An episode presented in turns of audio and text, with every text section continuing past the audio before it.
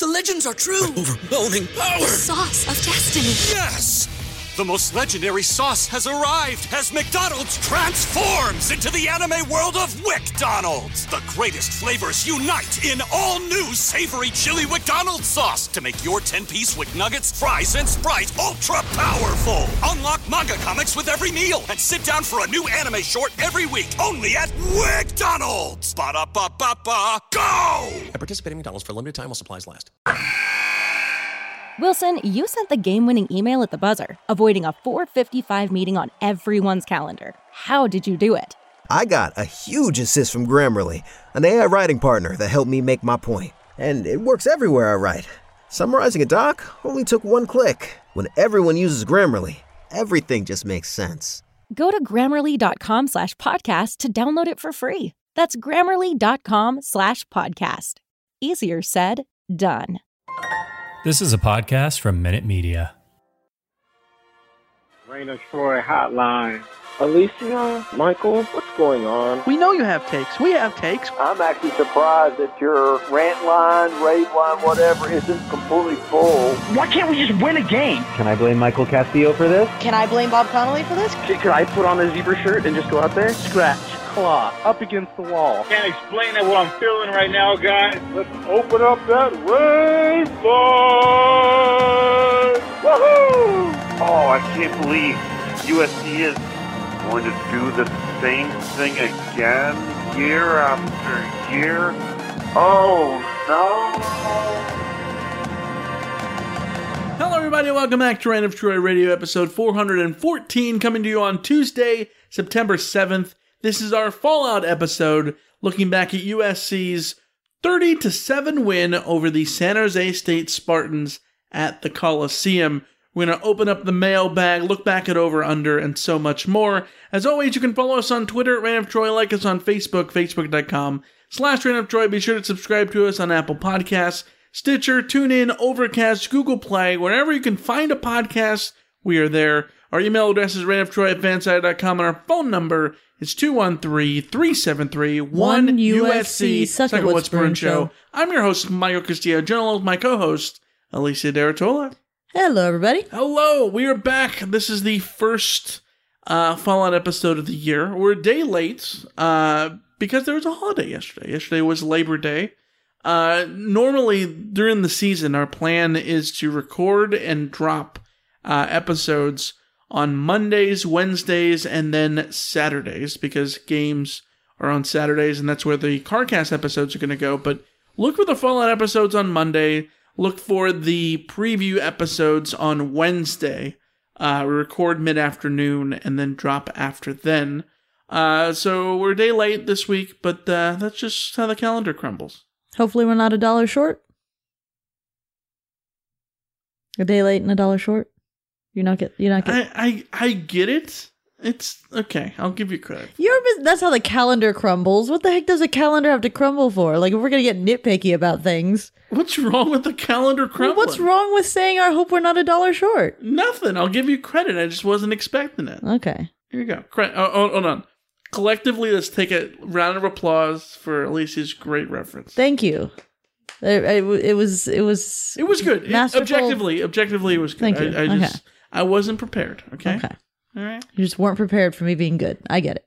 No, That's that's that's, not it. Definitely not. It's all about expectations and looking back at this game. It's all about expectations. Yeah. And you guys, the Rotbots, dialed into the Reign rant line as you always do with the phone number 213-373-1872. That's where you can call in uh, before, during, and after games to rants, rave, and the like. Here's what people had to say after USC's 30-7 win over the San Jose State Spartans. Hey, Reign of Troy Radio. Happy Groundhog's Day. Uh, looks like uh, USC Phil saw his shadow, and so we'll get six or 12 more weeks of Clay Helton and 12 more weeks of the same old thing. Fight on. Bye. Hey, Reign of Troy. This is LA Fred calling. It's Cameron from Frisco, Texas. That annoying guy from the Buckeye country. Hey, it's Josh. Trinice from the west side. I'm in a great mood today. You know why I'm in a great mood today? Because USC won yesterday, baby. 1 and 0. Let's go. Um, I didn't actually watch the game because I had to be at a bridal shower. So uh, I don't really have much to say beyond that. Did USC look good? No freaking clue. I was serving mimosas. But you know what I do know? I know that they won. And in the words of the great Al Davis, just win, baby. That's all that matters. Rave line. We talking rave line? Rave line. Rave line. We, that's what we're talking about? We're talking about rave line? Not, not, not a game. Not a game. Not a rant line. We're talking rave line? Nah. Nah. Nah, son. We are not talking rave line. This is a rant line. This game is the epitome of Clay Helton's tenure here at USC. Another year and another not surprisingly lackluster performance out of the gate from our Trojans. Did we expect anything else under Helton? The only thing that seemingly changed is in these opening games over, under the last six to seven years under Helton are the names on the roster and the number of times I have to get up at night to take a piss. This offense is going to be a long season. I'm calling it like 9 to 3, 8 and 4, maybe worse. It's going to be terrible. It's just so frustrating watching this offense with all the weapons that they have. Put up 13 points and a half against a Mountain West opponent. Opponent. I mean, come on, come on. Four red zone trips, came away with three field goals and one garbage time touchdown with two minutes to go in the game. It's 13 damn points going into the fourth quarter. The more I'm watching uh, Slovis play, the more I'm falling, I'm falling out of love with this guy. Helton, Harrell, and the offensive staff, they, they continue to prove that they cannot make any sort of in-game adjustments whatsoever. After that third quarter performance, it's been the third quarter like we have seen before countless times. Nothing done, inconsistent, no first downs, they do nothing. It's all on the offense. Graham Harrell can't call a game. Um, they're terrible, except for Drake London. Drake London, he, yeah, he balled out. Yeah, he almost got killed at the end of the game. We're keeping him in the game because we had to keep our starters in the fourth quarter because this game wasn't put away. Yeah, all of this is what USC football is about. If not for Drake London and that highlight catch by Tahj Washington for the TD, did any other wide receivers any play in this game? Tahj Washington is a stud. He can make every one of these San Jose State, State defenders miss. Obviously, we know what Drake London can do. I want to see KD Nixon in the open field. Anybody going forward, especially Kyle Whittingham, they're going to shut that number one guy down. I don't even have to say his name because he's the one who got the ball over and over. So frustrating. We can't put away this team that couldn't do anything on offense. We couldn't put away this team. Somebody's going to try to tell me this defense. Oh, at least the defense showed up. No, no. Yeah, if it wasn't for Greg Johnson's pick at the pick six at the end of the game, this game would have been a lot closer than it should have been, and and we would not be talking about rave line. So let's not get it twisted, USC fans. Let's not get it twisted, Rockbot. Hopefully, they build on whatever foolery they put together that had people so upset on the Twitter.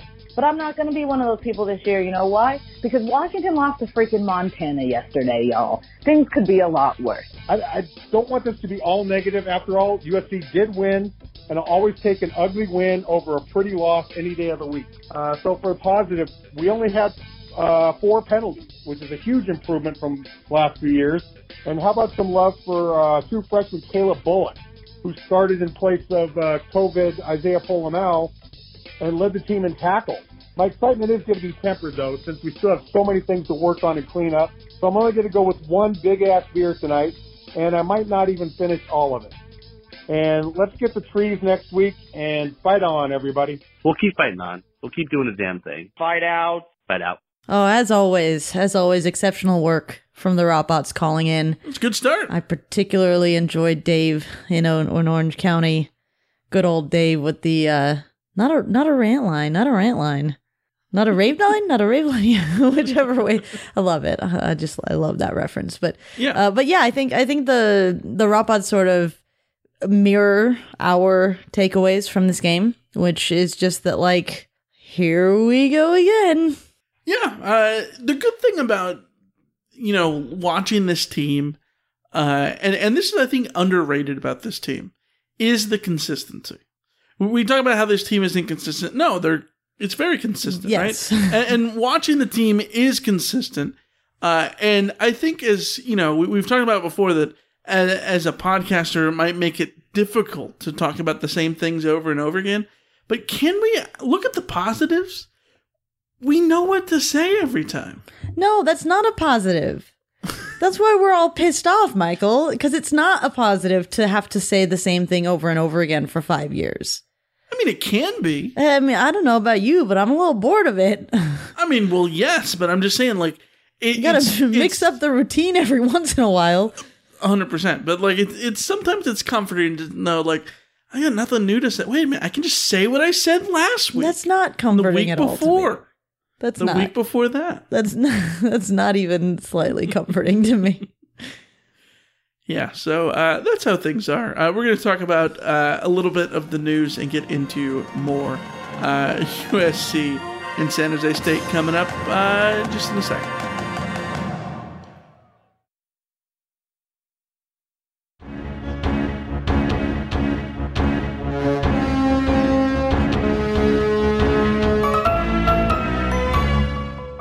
Right, let's get into the news. Uh, Clay Helton Sunday night's conference call. I went down on Sunday night, as it usually does, the day after the game.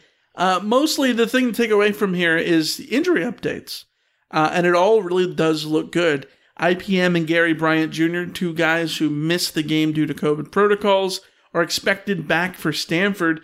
Gary Bryant has been dealing with a, a hamstring injury throughout fall camp, um, but then was was turning the corner on that before he got got uh, sidelined with the COVID protocols.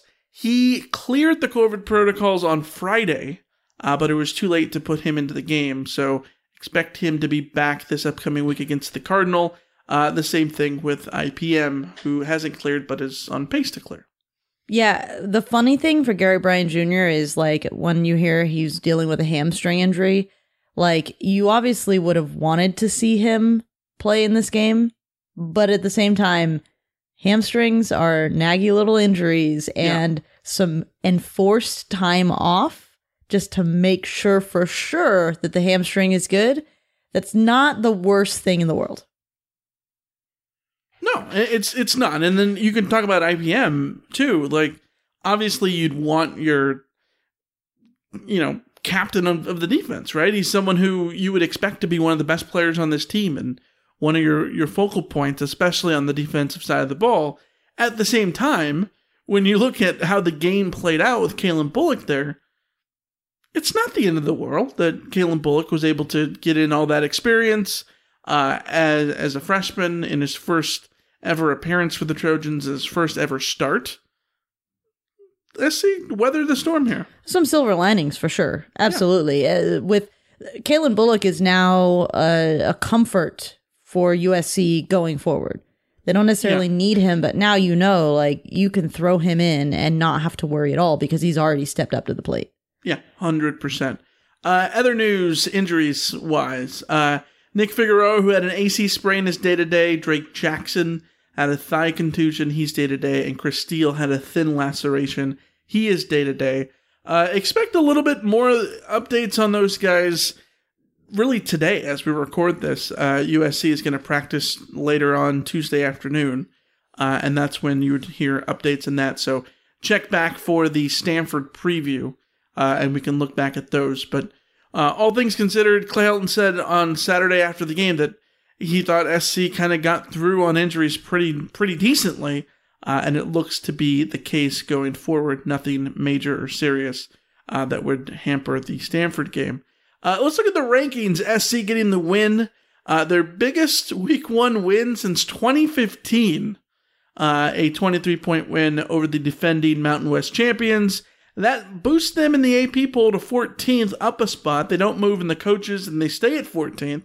So a consensus 14th in the main polls. We don't have the SP Plus numbers yet, but FPI, the Trojans sit at 21st. Drop two spots. But uh, this is where I say I do not care about FPI. Well, I mean, all advanced stats are, are going to tell you different things. So the Sure. FPI overall, I don't think matters a lot. I think I did find it interesting looking at the efficiencies, the FPI efficiencies. USC was 42nd overall, 86th on defense, and I'm gonna I'm gonna on offense, 86th on offense, and I'm gonna have more to hmm. say about that later.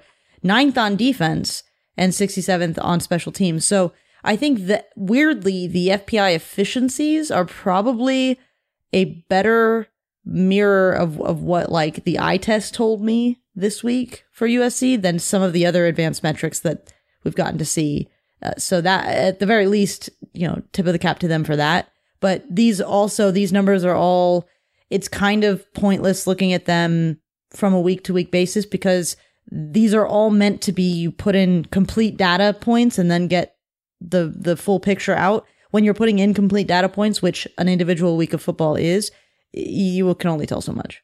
Yeah, for sure. There's there's a lot to uh, to still come together, even though we talked about how consistently consistent USC is. Uh, let's talk about the rest of the Pac-12 and Notre Dame. Everyone on the USC schedule going forward. Uh, the Utah Utes beat Weber State 40 to 17 on, t- on Thursday night, as did ASU beating uh, FCS Southern Utah uh, 41 to 14. Uh, Colorado beat Northern Colorado 35 to 7, I believe.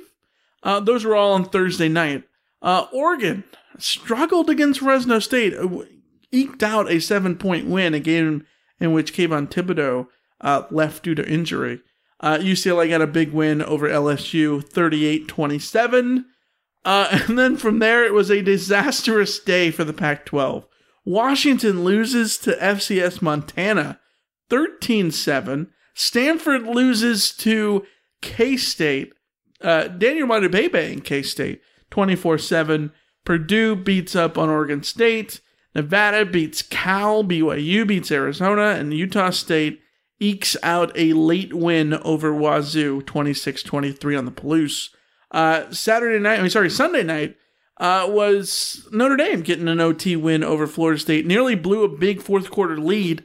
Uh, Milton McKenzie, Milton, Milton McKenzie, I'm, M- Mackenzie Milton?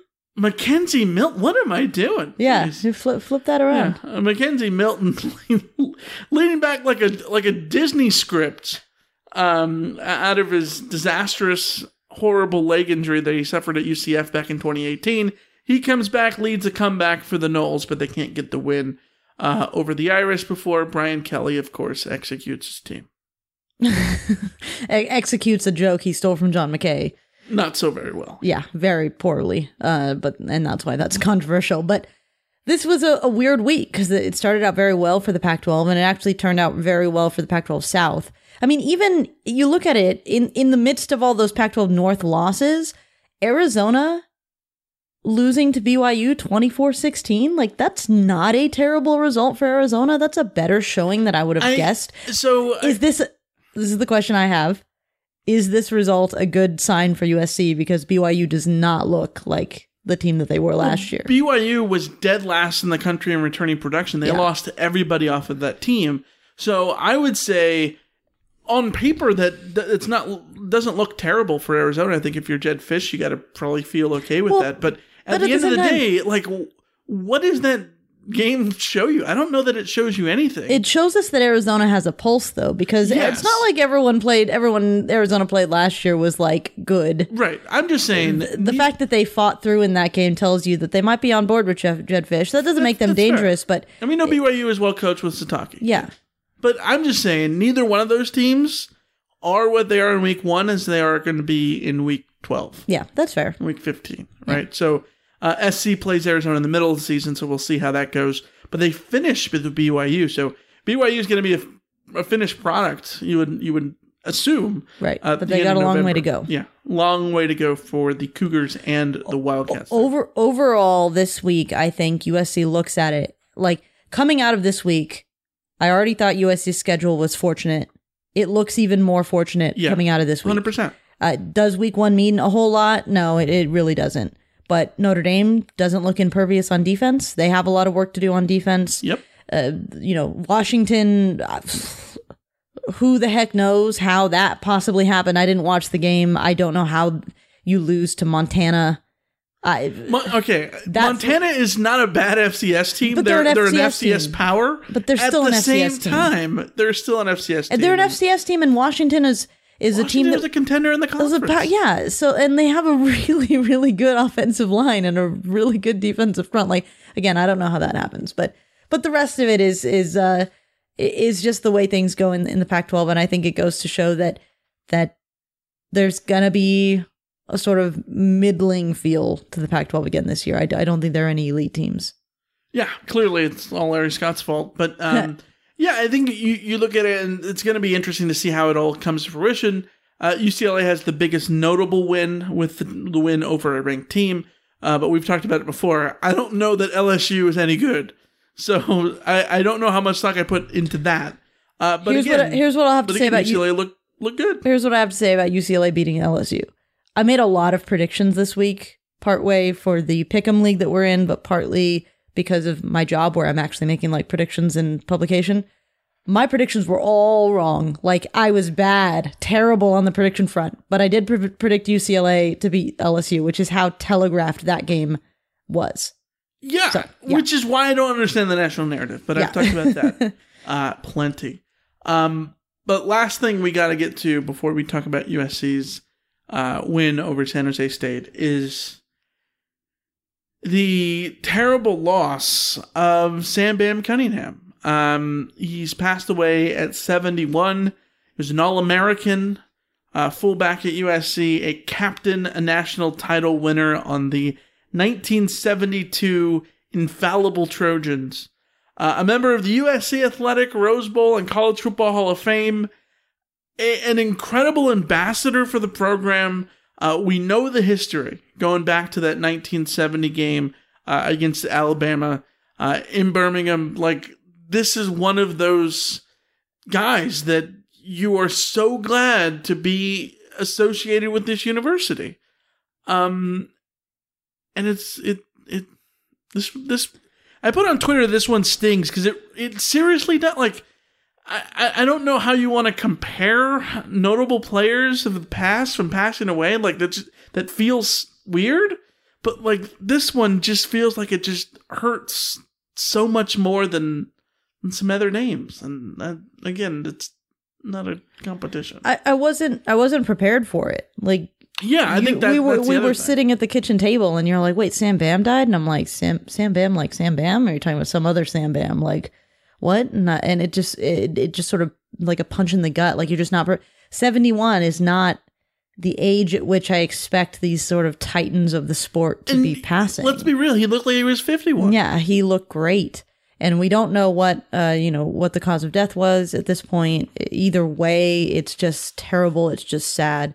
And uh and you know, uh Jeremy Fuster, one of the uh one of the guys we know from USC tweeted, um, if USC didn't limit their number of retirements to Heisman winners, they'd have no numbers. But few Trojans had a career as worthy of a number retirement as Sam Bam. And I think he's 100%. absolutely right. Um, you just he was like when I say a titan of the sport, I mean like a titan of like USC history. Like he Yes. is a historical figure. Athletically, he was outstanding. He made his mark. Um, he's just one of those guys that that deserves all of the the honors that you can give him. I hope that on Saturday USC does something special to acknowledge him They at will, the Stanford sure. game. Uh, I hope everyone understands, and I think everyone does. I mean, uh, you and I are too young to have seen Sam Bam play in his, you know, his in his pomp. But like, we heard the stories. We understand. We've seen this. I've read enough of the stories. I've seen enough of the clips. I've seen, you know, I know enough of the things to know that this is just like one of the big, big figures in USC history, and, and he's uh he's going to be very, very missed. It's just a huge bummer. I just, it just, it just hurts. yeah it it's it's a big loss it's a big loss for everybody um growing up my dad would talk about him so much because of what he was as a football player in in addition to so many other things right sometimes it's it's easy to you you look at the the cultural impact of the 1970 game right and i think that that is so much of a part of of Sam Bam's story at the same time i think it's easy to forget like the little things like Sam Bam, one of the greatest players ever from inside the two yard line, doing the leap. And my dad would just instill in me that, like, if you have the ball at the one yard line, you need to leap over like Sam Bam uh, and, and do the do the John McKay little little free willy leap with it, with his hand over to uh, to uh, to to Woody Hayes. Like Yeah. that it's it's so iconic and it's such a, a classic thing uh, of USC and, and history and, and it's, it is um it's not good to not have Sam here, but Yeah. you will be forever uh, in the hearts of the Trojans and um in in the history, the annals of USC history for sure. Yeah, yeah. Rest in peace and fight on forever. Yes, indeed. Uh, and with that, we do that awkward transition thing to talking about this past week's game, USC beating San Jose State 30 to 7. Uh, a game that we've talked about it before on paper looked fine. Like if you would have been if if someone would have given you we're, we're looking at the stat broadcast right now in the, the, the game book. If you would have gotten this on Saturday morning, I think you just take the game. Like like if you don't look at the play by play, you just get the stats, and you get the you see the score and all that, you immediately take this. 30 to 7. Uh, SC wins by by 23. They cover. Uh, they they hold uh, San Jose State to, to not many rushing yards. They control the line of scrimmage. They like do those things. You take it 100%. But yet, it was a game that worked out in frustrating ways, and that tends to happen with this team. Well, it, it just goes to show that the the problems that this team has are, I think, disturbingly deep. you know, like it's it's it's it's not that they don't have talent because clearly everyone played well. Like who didn't play well in this game from a USC perspective? Uh, I maybe you want to see more uh, more distribution to other passing targets from Kedon Slovis and from the wide receiver corps in general. Maybe maybe that's a criticism you have.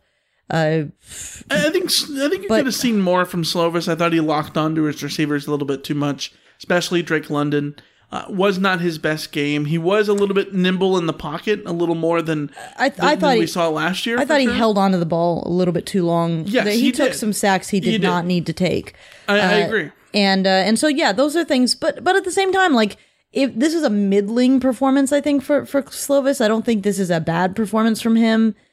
If you're gonna give the it's the first game of the season, you have to ease in excuse to anybody. Like I think Slovis probably gets that one. You know, just work your way up. Sure.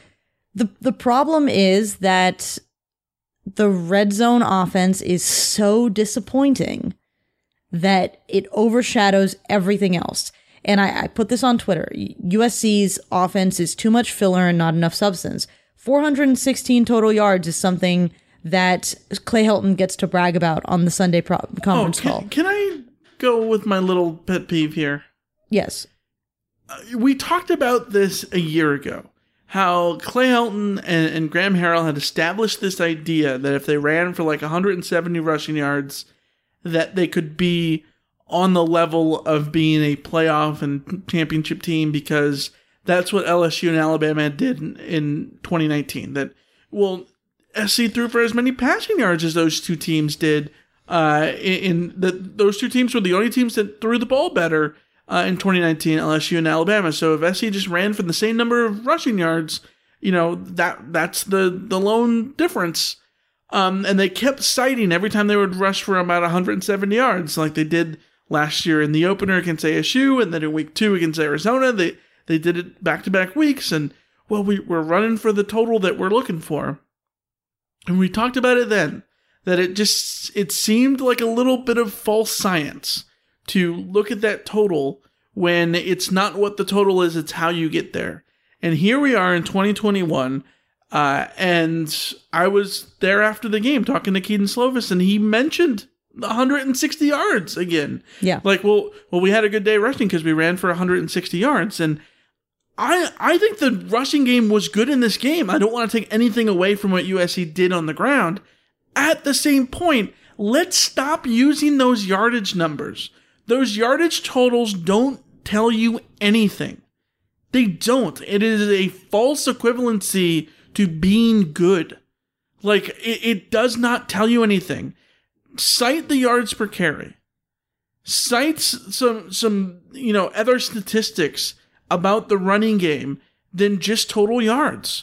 Because, you know, we, we saw it, I think, last year, where there were games in which they got to about the, those totals that were buoyed by like a 30 and 40 yard run. And to their credit, they didn't have those. This was a like genuine 160 yards on the ground where there wasn't like a 50 yard run in there. 174 sack adjusted rushing yards, 5.4 yards per carry, sack adjusted. Yeah, and Just- there which is any good. long runs.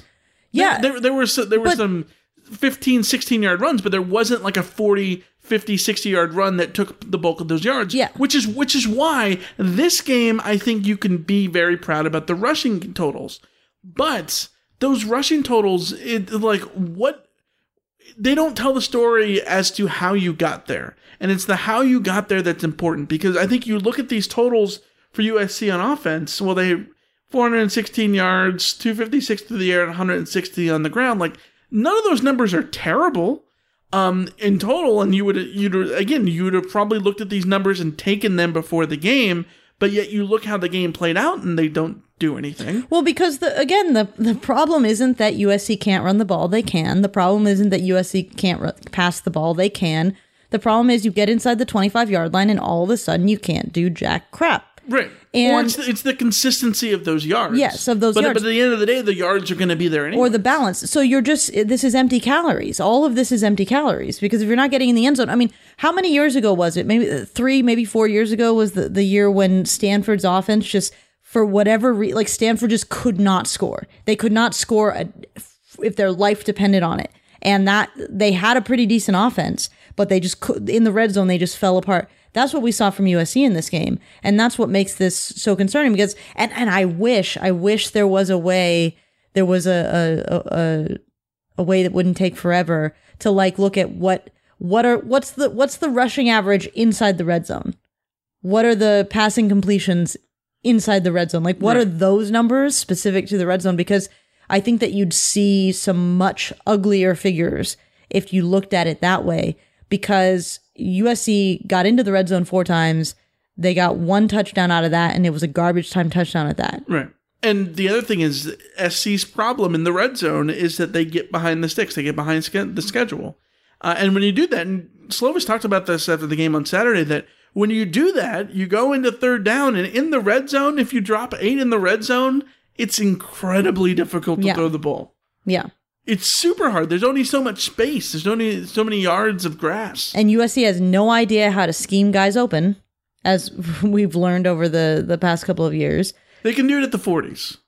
Well, because at the because at the forties, I don't think you're scheming them open. I think guys are just getting open because they're very athletically gifted. But we've we've But, seen like- we've seen those hitches just be randomly open, and teams giving SC the hitches. yeah, Uh, but inside the red zone, you don't have to give USC that hitch. You can Right, you, you exactly. you have uh, the defenders there to cover the space. Yeah. So it's it's frustrating because those are things that it's it's not that the execution is going wrong necessarily. I think there were a couple instances where Slovis's execution isn't working for what USC needs in the red zone, but I think Graham Harrell has to own that too because because when you don't have very many options when you get into the red zone, then your quarterback is going to have to just stare at the one guy that he's going to try to throw the ball to because you don't have a plan B, C, or or at least functionally it doesn't look like you do.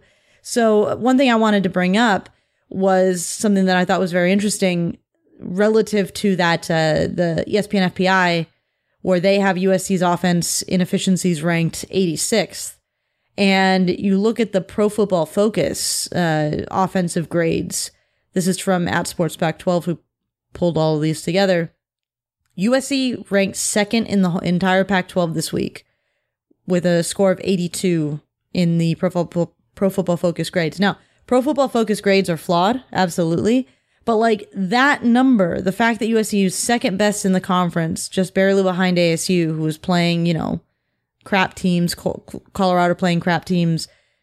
The fact that USC is up there while only scoring 23 offensive points tells you that this is all just filler.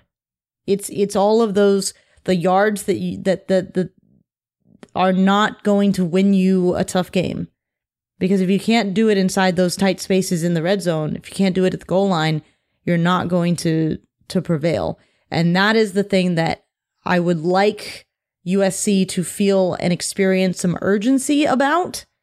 And I can't say that they're not because I'm obviously not in their meeting rooms, but like it would be really good to hear that the red zone thing was what people were talking about and not like the we had 160 yards rushing. Like Right. uh, Kedon talked about like finishing drives and I think Vi also talked about like how they needed to finish uh, you know get the points on the board. So they know what they need to do. I just don't know I don't know at this point that USC has an idea of how to do that because this is not the first time We talked about literally we had these same combos last year. literally the entire and and okay and okay th- this is kenny uh kenneth martin of the tht pod rest in peace pod um pointed out to us that like usc put up this graphic on twitter saying usc won the season opener by 23 points the largest margin of victory for usc in an opener since 2015 and it's like kenny was like hmm, I wonder what happened in 20 what what has happened since 2015. And it's like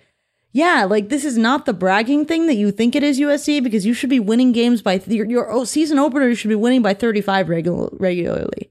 Like I get that that people struggle, I get that, but like winning by 23 because you only scored 23 offensive points is and Well, and it's the it's the context. and right? and 23 offensive points and only 16 of those were actual like not garbage time like that ain't good Yeah, and it's what we've talked about before after week one stuff. If this was a one time thing uh, against a Mountain West champion, you could be like, well, that was a good team. And San Jose State probably is a really good team. And they're probably in the middle of the pack of where USC's opponents are would be ranked if you rank them all, right? But you can't you can't give the benefit of the doubt to single games when we've seen the same game over and over and over again. It's just it's just the nature of the thing. SC's got to prove uh, the the inverse at some point. Uh, final thought before you move on uh, to over under uh, is that Saturday was the first time in 57 games SC held us uh, an opponent to single digits. It's a I long was, I was time. I was shocked at, at that number. that is a long time and i'm gonna pour a little bit of water on that because san jose state had opportunities to score field goals that they missed but Well, they got in the red zone twice. Yeah. they could have scored. So- And that so- last drive, they got stopped at the one yard line. Yeah. So, I mean, I'm not going to take anything away from the defense because it genuinely was a good defensive performance. And they I, got a I- pick six. And I think they, yeah, and, and they got the pick six, and I think they've earned the right to be able to say that we're we're the defense that held somebody to single digits for the first time in 57 games. Like, I'm not going to take that away from them But, at but all. isn't this the thing too? Like, not not to- Why has it been 57 games? Well, well, yes, hundred percent. But the other thing that I would say is they got things to break their way this time. Yeah. In terms of because it could have been thirteen points, and maybe it should have been thirteen points that that uh, San Jose State scored, right? Uh, or fourteen point, whatever. But even throughout all those 15, 7, 57 games, there were other games that were similar to this Mhm. uh, in which they could have held a, a, a team to that they held the team to 13 points, but they could have held them to seven if well, if their- if if they hadn't right. if they hadn't given up that 65 yard touchdown scramble or you know the big breakdown, which is I think the big takeaway you take from this is they didn't have the big breakdown. Now, right did weren't they up we uh, against Arizona 30 was it 42 nothing or 41 nothing uh, two, a couple years ago at the Coliseum yeah, and, and then they ended up giving up 14 garbage points so yeah, so like it- that doesn't like, matter. even though yes they could have given up more points But it- they, they just haven't in 57 games found a way to have everything break their But way okay, for instance, when we talk about like the offense, like if this was the first, if this wasn't the same thing we'd seen every single week for years now, we would Right. react differently. I think that I want to give a tip of the cap to the defense, but also do it again next week because uh, San Jose State, we talked about in our preview, they didn't have that one big guy who's going to burn you on that one play. Right. So, like, of course, you didn't give up the one big play situation. Like, do that against a team that actually can hurt you that way, and then, and then we'll really start to believe. Who, who's going to be that test? Washington State with Borghi? Um, sure. If, I don't know that if Rolovich decides to use Max Borghi Sure. as as befits a player like Max Borghi, but I don't know.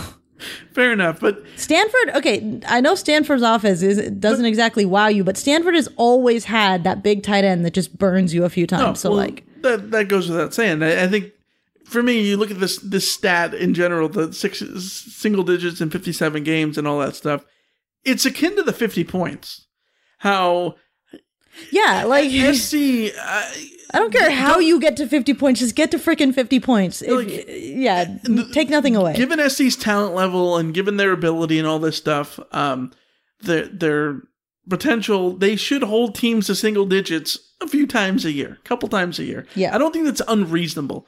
It shouldn't be an expectation you, eh, for every single game, but you, it should happen a couple times a year at least. Uh, and it's the same thing with 50 points when you have this much talent on offense. SC should be able to score 50 points uh, a couple of times. I don't think it's it's crazy to We're ask for that a couple of a times lot. in a game. Yeah. In, in, a, in a season. Uh, and SC hasn't scored 50 points in a million years, it feels like. So, uh, yeah. Uh, let's go to over under looking back at USC's win over San Jose State. So you're going over. I'm feeling bold. Give me that over. I'll go under. I got to take an under here. I got three unders to take. I'm going to do an under here. All right, let's get into the over under. See how we begin the season in over under. Alicia, your first one was you said over under 4.25 San Jose State yards per carry. You uh, set that line. I took the under. It was under at 3.5 yards per carry. Uh, the Rotbots at home, 81% got that right. Yeah, good job on the defense. That's that's a, a area of concern that we've had in the past, and they stepped up. 100%. Next one, I set the line at one and a half USC sacks. You took the over on that. It was the under, uh, and only 11.9 uh, percent of the Rotbots got that right. I got Um, burned on this though because USC the pressure was good. The pressure was good. They just didn't get to Nick Starkel, and maybe that's a credit to Starkel for just getting the ball out. But like, man, that's this is that's rough. One of those moments where I, I think that sacks didn't matter because Yeah. I think the pressure mattered. Starkel was clearly affected by the pressure. Yeah, and I think a lesser quarterback than Starkel maybe would have led to sacks. Yes. Uh, and wouldn't have been able to get the ball out uh, as quick as he did. Uh, next one, you set the line for three and a half offensive touches for Kenan Christon. Uh, I stupidly took the over. Um, 59.5 of the Rotbots took the over, and it was under because he had zero. But I just, yeah. if USC says they want to get someone involved in the game, just don't expect them to do it. So that's that. Yeah, not involved. Uh, other people not involved. Uh, Trayvon Sidney. I set the line at 0.5 catches for the former Trojan wide receiver. You took the under. Uh, plenty of Rotbots took the under. 57.1% of the Rotbots took the under. Uh, it was under. He had zero. Did he even participate? Uh, I I did not look at the participation sheet. Okay, yeah, because I, didn't notice him at all. So yeah, Uh, next one. Uh, you set the line for tight end catches at 2.5. I took the over. 81% of the Rotbots took the over, and rightfully so, because it was over five. Five catches uh, for the USC tight ends. Uh, that breaks down to two to Erik Krommenhoek, two to Jude Wolfe, and one for uh, Malcolm Epps. yeah, I, I, I don't mind it. I don't mind it at all. I, I, mm, I think that USC could be using those four passes that they send to Wolfe and Krommenhoek and send them to other dynamic athletes. Isn't but this, is- isn't this ironic? Because in the Sunday night conference call, Clay Helton was asked, "Okay, only two wide receivers really got targets: uh, Drake London and Tahj Washington. No one else made even had a catch. How do you get those other guys involved?" And Clay laughed and said that like. Usually, you guys are asking about how to get the tight ends involved, and that the tight ends are never involved. Well, I got the tight ends involved, and it is funny because it's like it's the it's the whole uh, blanket thing, right? Like your blanket analogy that you've talked about before. Yeah, where you- cover you your legs or you cover your head. Yeah, yeah, exactly. And uh, it's it's just one of those things where like I am the ultimate tight end lover. I love to see tight ends involved, but like that's because I enjoy the way that tight ends sort of mix up an offense. And my frustration with USC is like the tight end that I want to see you get involved is Michael Trigg. like the quote unquote tight end I want to see you get involved is Drake London. Like I want to see somebody dynamic. I want the damn tight end up the seam. If you're not going to throw the damn pass to the tight end up the seam, Uh, then stop Alicia- bothering me about it. They scored on four verts to the tight end. That's Yes. tight end up the seam, basically. Yes, and I'm big on that. I'm big on that. You are. Yeah. But that's not what they were doing in the first three quarters of that game. So Hey, it, it gets it gets me the over. I'll I'll, Yeah. I'll take it. Uh, next one, I set the line 11 and a half carries for Keontae Ingram because USC was expected to split carries among the backs. Uh, and they did pretty evenly between Keontae Ingram and uh, Vi Malepeai. Uh, you took the under, though.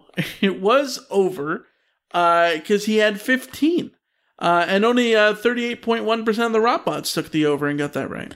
I think that's just because I expected like Kenan Christon to take a few. And I expected uh Darwin Barlow or, or someone else to like get a few. Yeah. And I also expected USC to have some garbage time carries sent to their running backs that they did not give. Yeah. Like Barlow warmed up, but Yeah. uh, was was had been it had been decided before the game that he was not going to participate. Yeah. But uh, we'll, we'll see what happens going forward. Uh, Clay Helton said it was important to get Barlow's, uh, you know, not that I mind. used not, to not that I mind. warm ups and all that. Give me Malepeai and Ingram trading off carries exclusively in this offense. For I sure. don't mind that It- at it all. worked. For I- the record. I think it's hard to be nitpicky about the run game the way it no, worked out. no, I am not mad at all. The run game pleasantly surprised me because I didn't expect them to be as committed to it as they were. So yeah, that's not my issue. Yeah, and the, the tandem really worked worked together for sure. Uh, Samuel said a 10 and a half catches for Drake London. Uh, you and I both took the under. Um, only- 81% of our Rotbots took the under. It was over. He had 12. 12 catches on 15 tar sorry, 16 targets. 16. Yeah, and again, it's just I made the mistake of expecting like KD Nixon to get a catch, and you know, to to see Michael Jackson and and uh, and Kyle Ford and some of those other guys to be in the game, and that's not what happened. So we live and learn. Yeah. Live and learn and then get loves. Uh, Samuel says one and a half tackles for Carrie, uh, Korey Foreman. Uh, you took the under. I took the under. Um, the Rotbots took the over. 69% of the Rotbots took the over on Korey Foreman tackles. It was under. He had zero. Again, the production doesn't necessarily indicate the performance. Yeah. and that's fine. I thought he got pressure on on on Yeah, Starkel, he but looked he looked fine. didn't register in the stat book. Yeah. Uh, Brandon said over under 200 rushing yards for USC. Both you and I took the under. Uh, 69% of the Rotbots took the under. Uh, it was under, as he had 160 if you include sacks, which Yeah. the stats do. Yeah, I I just think 200 rushing yards. I'll always take the under for USC. All right, last one. David Orange County said one, sorry, 0.5 drool worthy Ben Griffiths punts. Uh, you defined a drool worthy Ben Griffiths punt as one inside the 10 and over 50 yards, which is a pretty lenient thing. I, I think. That's not lenient. Those are that's a very good punt. Either one. No, that's a good punt, but I, I think for something to be Drew worthy, I think I think going forward we should say inside the five and over fifty five. That's um, okay. Remember, expectations are high Okay. for Ben Griffin. Okay, you know what that's I'm saying? fine. That's Either way, he would have gotten the over. Uh, he had two. He had one inside the ten that went right to the ten, and then he had a long of fifty eight. Yep. Both both you and I said over. Eighty eight percent of the Rotbots took the over, uh, and all got it right. Uh, so for the week, you went five and five. I went seven and three, baby. Dominate. Congratulations. Yeah. Uh, me, along with a bunch of others, uh, tied for the for the weekly high. Uh, these are the people who had seven wins in over under. MC from Palmdale, PJ the swimmer, Rip Marco. Uh, we got Rick, Adam, and Clinton Pittsburgh. D set. Congratulations, all of you, for going seven and three in over under. Yeah, Yeah, good job. I mean, it's it's not easy having a winning record and over under. Trust me, I know that. That's, that's right. That's why I had to put in a lot of extra effort to get get those picks right this week for me. Uh, really good performance, I would say. Uh, let's go to game predictions. Uh, Bill Connolly's numbers said SC would win 41 to 18. Um, well, SC did win by 23. He was right there. Yeah. The, the margin of victory, 100% right for Bill Connolly there, but uh, He- Bill Connolly's S&P Plus, the great flaw of the S&P Plus is that it thinks USC will score more than USC ever wants to. Yes.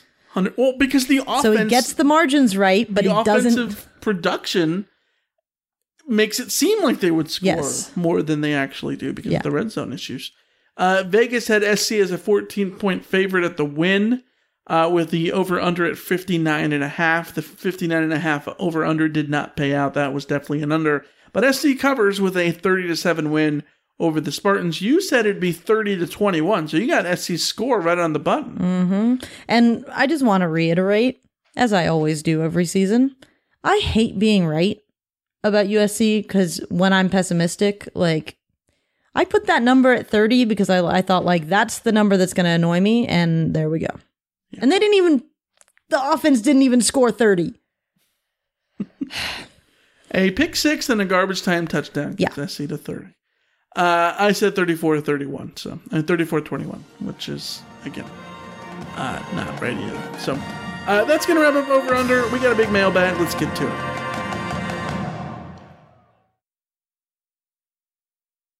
You've got mail.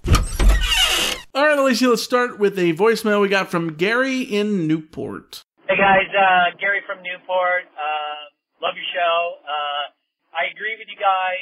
They threw to Drake London too much, way too much. They've got to realize how Drake London plays the game. He doesn't like to go down. He likes to drag some small defender down the field, and then two, three other guys come in and take shots on London. He's going to get hurt, and then, he was taking shots all game long, and then finally towards the end of the game, you know, he, he, like once again they were taking shots at him. He comes up limping, and Helton and Harrell are like, "Oh my God, our receiver, we've got to take him out of the game." They have got to throw move the ball around. Where was Ford? I mean, come on, can anybody find out what happened to Ford? Why wasn't he in the game? Why is it, why are we only throwing to Drake London? It's just pathetic. I'm so sick and tired of it. Drake London, uh, you know, on his part, he's got to learn to, like, I drag this guy as far as I can. This 255 pound linebacker's bearing down on me. I got to go down. He's got to have some sense of awareness save himself for the season and not play hero ball every single play. Anyways, um, defense played great and uh, grateful for the victory. Uh, love to hear you guys' thoughts. Thanks so much for the call, Gary. Uh, appreciate appreciate the nice words you said about the show too. And yeah, I, I had the same concerns at a certain point in that game. I, w- I was sitting there going like, why is Drake London even in the game right now? Why are why are you? Hey, why are you throwing the ball? Why is Drake London in the game right now? It just that was the time when see what Joseph Manjack has to give you. See what Tahj Washington or KD Nixon or put uh you know put Kyle Ford in the game, put Michael Jackson in the game, put put John Jackson in the game. Like give those guys a run when you're just trying to see out the the game. You had a good enough margin that you didn't have to worry terribly. You you need to start protecting your players. And you are right. You are absolutely right. Drake London is going to get injured this season if USC doesn't do better to protect him because we've seen this before. Every single junior wide receiver that USC has had that's the superstar wide receiver ends up getting hurt because they're they're the the target of the defense. It happened to Marquise Lee, it happened to Juju Smith Schuster, Robert Woods got the crap beat out of him. Like if anyone can deal with that, I believe in Drake London being able to be tough enough for it, but like do not give him an opportunity to risk his body because he will not not risk his body. He's to put himself in the, in that position. Protect him Yeah, from I- himself. I didn't think about it, but you're right. Yeah, every one of those receivers, their final season was like a zombie. Yeah. Because they're, they're, the- they're the focal point of the defense. Everybody on defense. uh, Okay, it already takes five guys to take down Drake London on any given play. Right. And then there's extracurricular cur- curriculars on every single play because they know how important he is to USC's attack. Right. And I'm not saying anyone's trying to hurt like somebody, but you know what football players do in a in a scrum in a, in, in in a pile there. And it goes both ways, And it and goes both it- ways. yeah. football, yeah. Yeah. So like they need to be smarter about how they use Drake. If you need to target him 10 times, 15 times in a game, by all means do what you got to do, but you should not be risking him in that context in the fourth quarter. I thought that drive was interesting enough in the, in the fourth quarter, the Krommenhoek TD drive, because I, if it was me, I would have either had yeah work out the the new guys at, at receiver if you're going to throw the ball, or just run. Just run. I, I I didn't think it was. If I was playing Madden, I would have thrown for for Yeah, but you're there, dumb but, when you play. Like you're you are notoriously stupid in Madden. What are you trying to say? You constantly. I watch you play Madden often enough to know that like. Why are you doing that? Like, don't get over aggressive. Why are you getting so aggressive? Don't tell the people that I suck. You're way better than I am at Madden, if that's any consolation. Come on, jeez. Uh, all right, let's go to voicemail from Michael in Iowa. Hey guys, this is Michael in Iowa. Uh, could not watch the game on Saturday. I just gotten back from uh, the hospital because I had my uh, gallbladder uh, yanked out day before, and I just knew that SC was going to stink up the place just like all the gas I was passing because of uh, once it was 13 to seven. Uh, I knew they were going to fold. Um, I was much vastly surprised to find out they didn't fold. Uh, boy, Iowa looked really good out here on Saturday. I got to tell you. But uh, one other one thing for both y'all, I wouldn't recommend doing the gallbladder thing. It's uh, way way overrated. So, well, on to Stanford, who God they look brutal. Uh, take care, God bless, and we'll talk to you later. Bye bye. Thanks for the call, Michael, as always. Oh, Michael, I'm sorry. I'm sorry you had to deal with that. We hope you're doing better. We hope you're doing way better. Um, that, no, I, w- I will not go out of my way to end up with my gallbladder having any issues. I already had my appendix out when I was a kid. Don't need any. Where- Uh, where's the gallbladder rank on your favorite organs? I do not have favorite organs. I suppose my favorite organ is my heart because it keeps me alive. Other than that, I, feel do like not. The gallbladder and the spleen, like those are like organs I always forget exist. I don't ever think about my organs very often.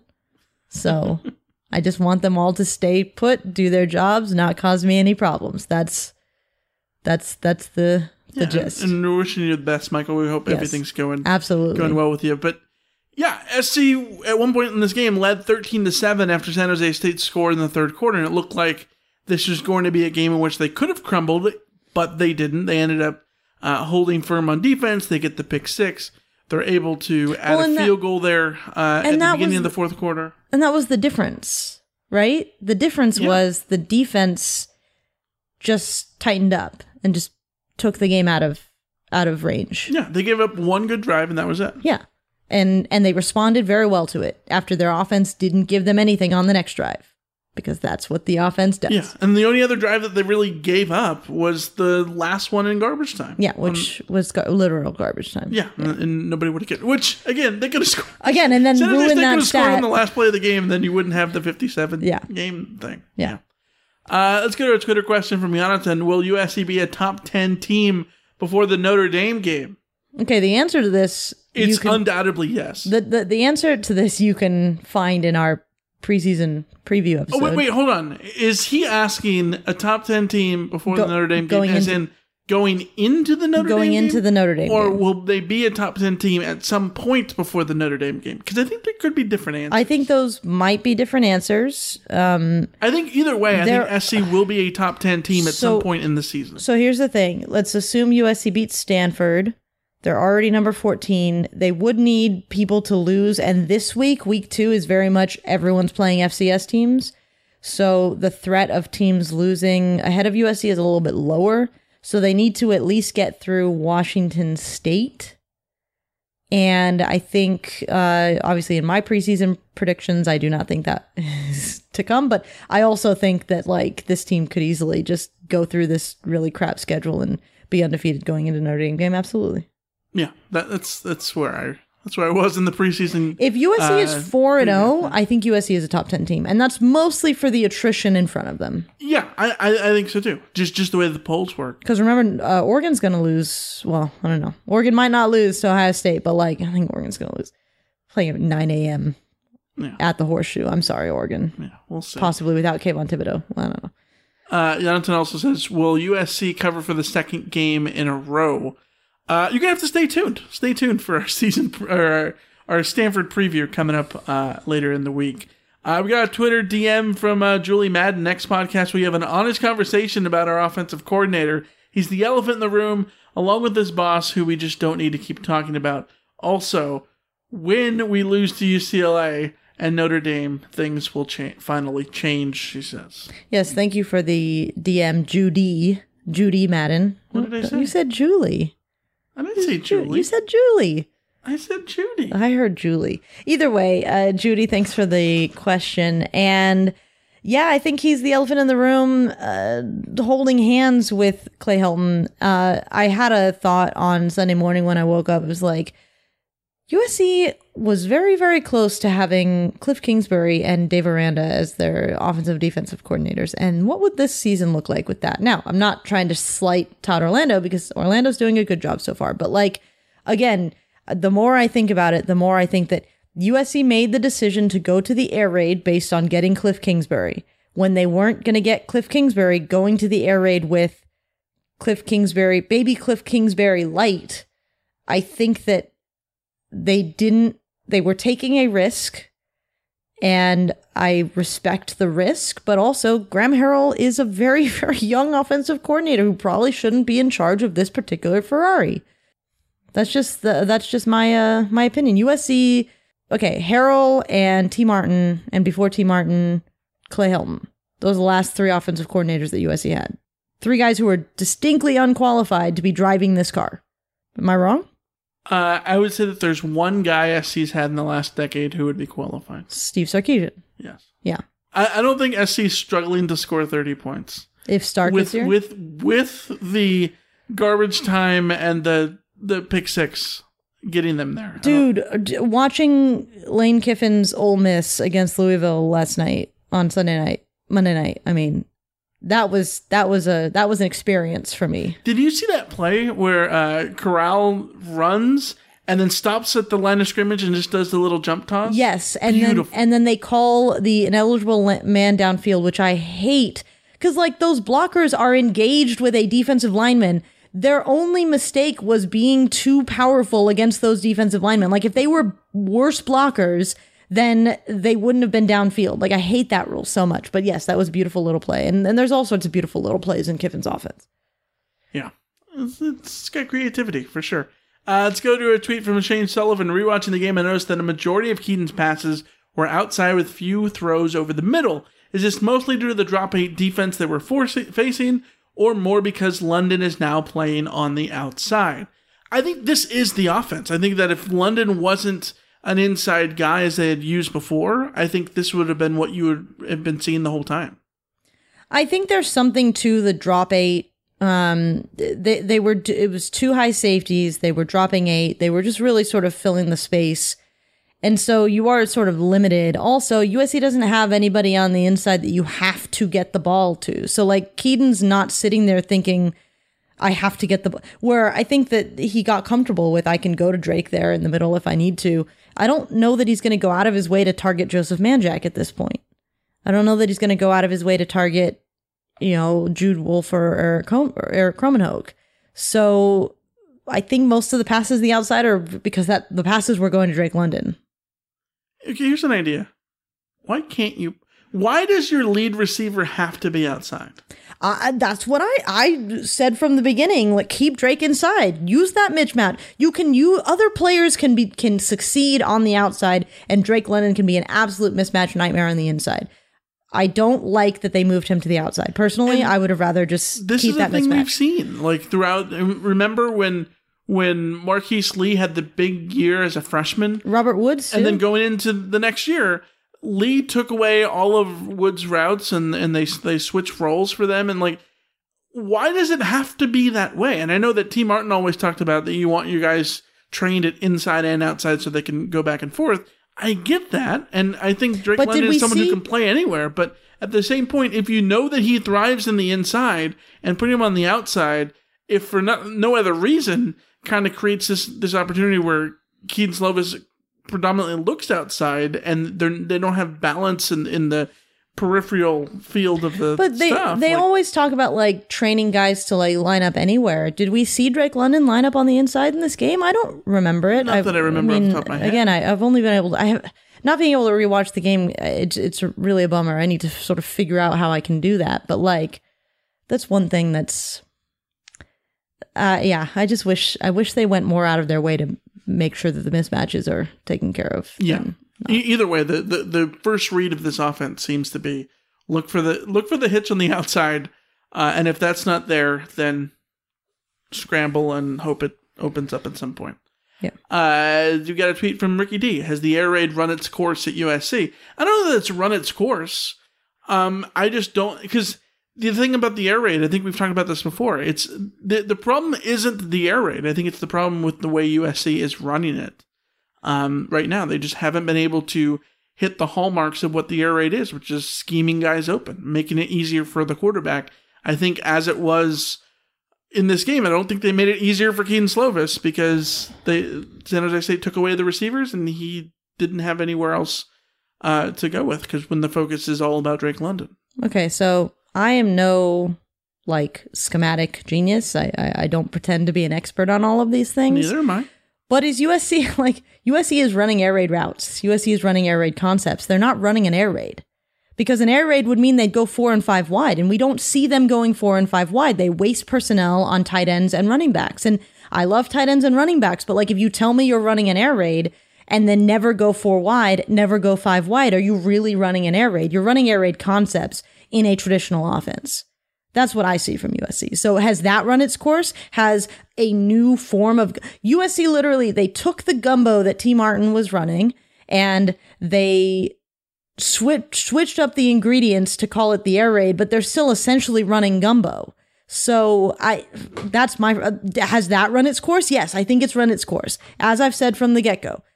If you're gonna if you're okay, if you're gonna focus on we need to be able to run the ball 170 yards a game, well then do a pro style offense like Lane, Kiffin runs. If you're not, then go all in on 2019 when you didn't have any running backs and just throw the heck out of the ball and stop with this with this with this in between that's not working. Well, I, I think SC acts as if they're running the air raid, but th- what they're showing in terms of formations and how that everything works, it's a power spread. But Yeah. the, but the power spread is not that power spread that you get to see that Alabama and Ohio State and all those other teams run. Yeah, it's a power spread. Again, it's a it's a it's a janky power spread that doesn't have a running quarterback. It's it's do- not enough of a power spread, and it's not enough of the yeah it's so so they're trying to take advantage of all these concepts but like in order to take advantage of those concepts you have to go all in on on what that offense looks like and we don't Right. see usc doing that and they don't have offensive minds running it to like recognize that i think Yep. Uh, Michael Madden says, rewatching the game, I have two questions. One, do you think it's possible USC's offense simply struggles because of the lack of a strong scheme slash play calling, not because of a weak offensive line unit? It's possible. I think it could be Porque no los well yeah dos. porque no los dos uh in this game the offensive line was fine they did their job and i don't think they were a Right. liability so in this game and and again like in this game usc's the offense didn't struggle in 75% of the field they struggled where it counted in the I, I'll red push zone. back on that because they had they had that period uh, in the middle of the game where they had multiple three and outs in a row. okay that's fair in the second Like, quarter it got real the second real not quarter, fun yeah, it, yeah It, it struggled. Yeah. uh, they they stalled, but they also had drives where they just couldn't get anything to go as well. It's not they would have had 500 yards if they would have stalled every time they went to the red zone, but that's not what happened in this game. Well, but okay, so offenses are going to stall, offenses are going to go three and out. If you score your touchdowns in the red zone, you score 45 points in this game, and we Yeah. don't have to be having this conversation. So I, I think that, uh, I think that's, uh, it very much is a, a little bit of both, but The problem is that if USC one week it's the scheme play calling, and the next week it'll be the offensive line, and they can trade off, and you can have a bad season. Yeah. Uh, Michael, second question. Uh, are you guys in or out on Graham Harrell and his future at USC? Here's what I will say. I, I don't know that I'm in or out. I, I think it's more so of we talked about just do the thing, right? Like be an raid team or be a power spread team. Don't be halfway in the middle. And again, as we've said multiple times on this show, when was SC's offense at its best under Graham Harrell? It was November of 2019. Was when all the running backs got hurt and they had to force themselves to go all in on the air raid. That's when Drake London emerged. That's when Drake London alongside London Tyler. Vaughns and Michael Pittman and Amon-Ra St. Brown. And Kedon Slovis looked incredible. Yes. The offense dropped 40 against a Cal defense that we all thought was good. Like, yeah. Remember, I know people love to hate the Iowa game, and rightfully so. The USC Iowa was could not stop USC's offense. before Kedon got injured. No, rewatch Yeah. that game. Iowa could not stop USC's offense before Kedon Slovis got hurt. Yeah. It's a shootout if Kedon Slovis doesn't get hurt. Yeah. So this offense can be good. I who I'm out on is Clay Helton, and I and I I think that that is uh, you know Graham Harrell's going to get be a baby that's thrown out with that bathwater. But I also, as I've said, I think Graham Harrell at this stage in his career, USC should be shooting higher than someone like Graham Harrell. USC did. They went for Cliff Kingsbury and they got burned there, and I understand how that all happened. But that's where they're at. Right. Yep. Uh, I've got a bunch of messages from Dave in Orange County. First one, hearing a lot of positive feedback about our defense. Sure, they got two interceptions and only allowed seven points, but we had no sacks. And they were benefited from their quarterback just being inaccurate, which caused a lot of drives to stall. Explain to me why I should be more optimistic about this defense. Here's what I will say. I don't think Nick Starkel was inaccurate uh, in general. I think he had plenty of throws that weren't perfect. Um, but Nick Starkel is a good quarterback. And maybe this is giving Nick Starkel too much of the benefit of the doubt. But I think SC forced a fair bit of those, especially on third down a couple times. Uh, one of the reasons that I think that San Jose State struggled on third down is that SC was able to get pressure even if they weren't forcing the sack.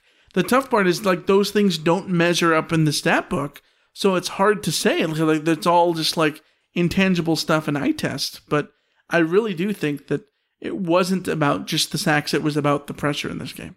Yeah, I, I would agree with with your assessment, and I would also kind of agree with Dave. As I said earlier in this in this episode, I think the defense gets the tip of the cap. Now show show me again. They did give up yards. They give up yards. I mean, it wasn't the perfect defensive and outing. things could have gone wrong in a lot of ways, but they buckled down when they needed to buckle down. They got pressure and unsettled Starkel, and they looked they looked okay. In a game where you accept that there might be some early season rust, the defense looked like a defense that you would look at and say that was a good performance against a team that you should shut down the way that you shut them down. Like the, I can't ask for too much more from this defense when even in a even in a worst case scenario they were going to give up 13 points in this game. Like Right. I, I think that uh, that's how you sh- how you really should be looking at this defense. They looked good. They didn't give up the big play. They got pressure. The secondary looked sharp. The young players stepped up. Uh, I, I think when we're talking about all we're talking about on offense, like we don't need to nitpick the defense right now. No, a hundred percent. And and looking at it, a hundred. Uh, sorry, seventy four of Nick Starkel's three hundred and eight yards came in the very last drive in the last two minutes. yeah. So uh, yeah, they gave up yards, uh, but San Jose State had even more empty calories, I think, than SC did uh, in that sense. So we've talked about empty calories before. Dave also says the offensive line looked improved from last year. Was this caused by schematics, or are these young guys just playing better than last year's dudes? Uh, I think it's possibly a mixture of both. I think it's a little bit early to tell. Also, this is where we caveat that I know I'm not an offensive line expert, so I can't give you that answer. What I I, would assume that Alicia is not either. No, not an offensive line expert. Uh, what I can say is I didn't see the sort of physical beats that make me worried about USC's offensive line occasionally. And I think it's a credit to the tackles that they were on top of things. Um, Were they perfect? No, but I also think that when Kedon Slovis was in danger in this game, it was his own fault. So there's that. I think they looked fine. Drake's next question. Drake's next. Dave's next question. He writes Drake in this question. That's why. Uh, Dave's next question. Who is quieter on Saturday? Our linebacker corps or our receivers not named Drake? Uh, I'm gonna say it's. I, I don't know. I don't, mm. Hey, The- Tahj Washington had a hell of a catch. Was out there, and they were just fine. It's just that they weren't registering all of the uh, the the big moments that you would think of. The the receivers weren't getting an opportunity um, outside of Tahj Washington. Yeah, I I I, want to give a ton of credit to Tahj Washington. I thought that what you saw from him is exactly why you brought him in. I think that's Yes. that play that he made on that touchdown is why you brought in Tahj Washington. Beautiful. Yeah. And he only needs to do that once a game for him to have an absolutely freaking outstanding season. So, uh, yeah, give me the receivers not named Drake over the linebacker corps, which we've had a discussion about. Too many Anthony Saraos, not enough Rey Maualugas. Too many Kulukumayavas, not enough uh, Brian Cushings. Next question from Dave. Uh, what area is needed for more improvement for Slovis? Higher location of passes to Drake London so he can use his basketball skills near the goal line, or checking down and dumping off the ball to our running back? Give me the check. Well, number one, uh, to just bypass your question, number one is just going through his progressions. He's a junior quarterback. He needs to go through his progressions. He can't just fixate on Drake London. Number two, though, check down. I mean, that's part of growing through your project, project, your progressions is to just check down to the running backs. And we know that these Right. running backs, when they have the ball in their hand, they can be dangerous. So yeah, do the check downs more often. I think the location of passes, uh, I would be way more concerned about how long he's fixated on Drake London than where he's putting the passes for Drake London. Yeah, and, and that would also allow him to look at things like, um, you know, uh, sorry, I got sidetracked by I was looking at the stats really quick. Uh, oh, never mind. I, I misread the stats. Huh. Ignore me. Shame. I was talking about looking at Derrick Deese's numbers, San Uh-huh. Jose State's. Uh, yeah, oh, that beautiful end. tight end. Yeah. Yes. Okay, so he had three catches for 63 yards. See, okay, can we hold on? I'm gonna steal a moment from you. When we talk about like, oh, we got the the tight ends. Uh, they, they they had two cat. They had four four catches for the tight ends. They totaled 36 yards. No, give me three catches for 63 yards. That's the tight end that I want to see. so I I looked at this and it said I saw 21. Uh, it was 21 was next to his average. For some reason, I thought that was the long category, and I'm like, wait a minute. He had his long was 21, so he had exactly three 21 yard catches. Oh no! but but no, he, No, had, he had a long long of 29, 29. but Yeah. like they were all big chunk plays Yeah. for sure. Yeah. Uh, last question from Evan. Uh, do you think we'll get as better as the season progresses? Helton's teams typically look pretty bad in the beginning of the year, but we surprisingly looked a little better than we do in week one. Um, I don't know. I, I think here's the question: Last year, did they get better as the season went on? I don't know. I think SC was just what they were last year. That was a COVID season. I don't know if it's how you judge that. The year before, 2019, we talked about it before. Why did they look so good last at the end of the year? Because they changed the offensive philosophy. They had to go all in and skew air raid. Uh, and when they said screw it, let's be an air raid team, they were really good at that. They were really good at just being one thing uh, and having an identity. Uh, the year before that, 2018, things fell apart in the season. 2017, did they get better as the year went on? 2017, they were literally the same team from start to finish, and it was extremely frustrating. Yes. They had the one bad game at Notre Dame, but they had a couple of good games in November, but I don't think that they turned it around at the end of the year. Uh, 2016, they definitely got better as the season went on. So I guess I would say I don't know if it is a Clay Helton trait to get better as the season goes on in terms of just overall team improvement. Okay. I guess what I would say It's, it's hard because all these seasons are, have been for as consistent as SC has been over the last you last. know what's like- inconsistent? Who you're playing on a week to week basis. Well, like it's not like you're yes, playing the same slate, 100%. and so you get you can you you have a graph that you can just sort of see it rising. Sometimes you just play worse teams at a certain point. It makes it look like you're better, and then you run into the big teams and looks like you suck. Like 2016, like USC just played the the tough games early on in that season, and then it turned out that the last two months of that season everyone except for Colorado was really down. Right. So, But it- SC was going boffo at the same time. U- and USC was going off. So, like the marginal improvement from USC, Sam Darnold really coming into his own coincided with playing a bunch of teams that were lesser than we thought they would be. So, I think that's the bigger. I think you, we will see better performances than we saw on Saturday. That's what I will say. Uh, Yeah. does that mean that you're better? I don't know because opponents change. Yeah, I think SC has a chance to be mega if if the defense plays as they did on Sunday, Sa- Yes. Saturday, uh, where they just they are going to be you know a touchdown better than they were last year at least, um, and just bend but don't break, but be reliable and get the stops when they need to. And if the offense in a perfect world um, got back to at least the production of November of 2019, even if they didn't have the inherent air raidiness, if they got to the, back to the production of that era, that team would be mega, wouldn't they? That, like that team would win the Pac-12. Yeah. It's just a matter of getting there. I, don't- I don't know how you get there. The good thing for the defense is I think the defense is already at the point that you'd want them to be Yeah. for the most part. The problem is you need the defense to stay at that. And Right. again, show me next week. Yeah. Show me, show me, show me. All right, that's going to wrap up the podcast. I guess we'll have to get to the hanger episode next time. I mean, in discussion next time. We will, yeah. People are, are on the edge of their seats waiting for the hanger discussion, Michael. They are. They are. Yeah. You have to hang around and get it later. uh, all right, this is going to wrap up this episode. Thanks for listening. As always, email address rantafterrantfansite.com, phone number 213-373-1872. Thanks for calling into the rant line. Again, say that number in your phone. Call us after and before and during the Stanford game coming up on Saturday. Uh, again, we're going to preview the Stanford game later in the week. Until then, see ya. See ya. See ya.